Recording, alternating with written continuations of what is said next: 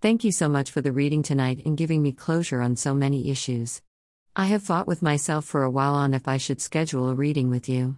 I watch you on TV and read the testimonials, but have been a skeptic of the psychic industry, and yet intrigued by you at the same time. I have struggled with some questions I have had over the last few years and finally decided that I wanted relief from the torture of not knowing. My first question was regarding my mother. My mother passed away very sudden at a relatively young age.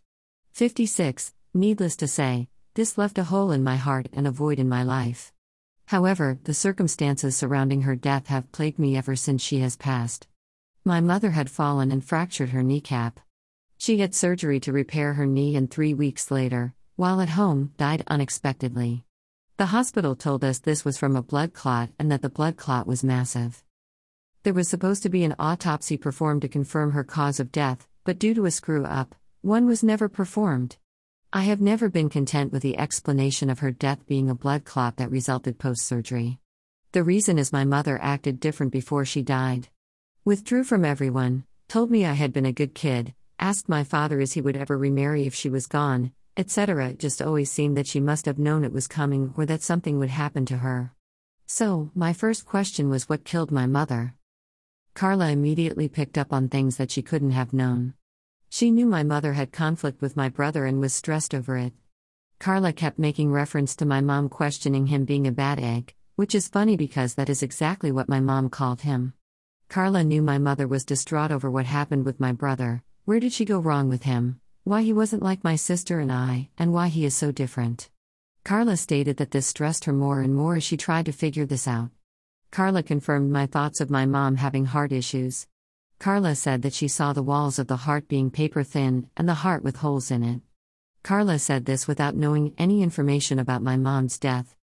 Carla said she wasn't in any condition to have surgery of any kind and that it wouldn't have mattered, it was simply her time that her heart couldn't take it. Carla made note of a cardiologist. I got goosebumps. We received a bill from a cardiologist a few weeks after my mom's death. None of us knew she had seen a cardiologist or what it was for, but it was one of the reasons I wasn't content with the cause of death being blood clot. She tuned into my father, who has suffered with depression ever since my mother's passing. Carla knew my father was a lost puppy without my mom and that he wants nothing more than to be with her again. She knew that he isn't taking good care of himself and is basically just existing, getting by until his time comes. Thank you, Carla, for giving my tormented mind closure. My second question was regarding my youngest son, Logan. Logan suffered an accident a year ago at the age of 11 months while at the babysitter's. I wanted to know what happened to my son. When we picked him up from the sitter's house, the sitter told us that Logan had been fussy. We carried him to the car and went home only to find out once we got him out of the car that he couldn't stand or walk. So, we took him to the hospital. When we got there, we learned he had a femur fracture of the right leg and a tibia fracture of the left leg and a fractured vertebrae in his back. Immediately, the hospital suspected us of abuse because we couldn't explain the injuries. We went through a year of absolute hell being investigated, taking polygraphs, and even having our kids, all three, removed from the house until we were cleared as not being child abusers. Meanwhile, the babysitter would not talk to the police or children's services with the exception of saying he fell. Beside ourselves with not knowing what happened and yet having gone through having our kids removed from our house, court, and the humility that comes with being investigated for such a thing, I couldn't find peace with not knowing what happened to my little boy. Carla said that he fell and that stairs were involved. That this wasn't abuse, but negligence. That he was alone, and the sitter heard the fall and came running. Carla knew that the sitter didn't have kids and said that the sitter didn't know what to do. Which is what we had suspected. We suspected that the sitter got scared and didn't know what to do.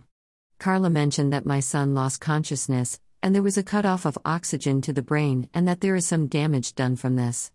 Carla said that Logan is a little slow at putting two and two together. How dead on?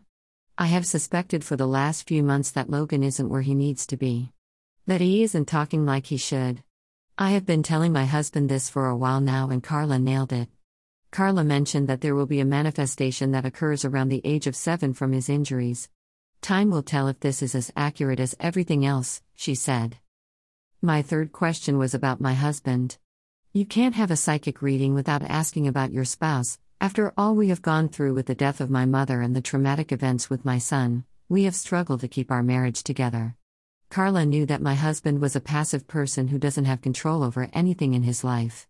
She knew there was financial issues too. We just filed bankruptcy due to medical expenses. She said that she saw a wooded area that people would go hiking on in canoes slash kayaks and would. She continued by saying that she saw my husband with his own business and saw him booking appointments. OMG. My husband grew up in a place called Hocking Hills, which is near and dear to his heart. This place is all wooded with cliffs and waterfalls and hiking terrain and even has a huge lake that people go canoeing and kayaking. It has always been a dream of my husband's to build a cabin down there and rent it out to people. Carla said the business will prosper and he should do it. Carla indicated that we would get through all this mess and that we stay married. How awesome is that? Words can't express how thankful I am for Carla and her willingness to share her gift with everyone. One session has given me contentment with questions that have ruled my life for the last few years and that have caused a heavy heart. Thank you so much, Carla, for being such a beautiful person and for helping people like me. Tilda Jennifer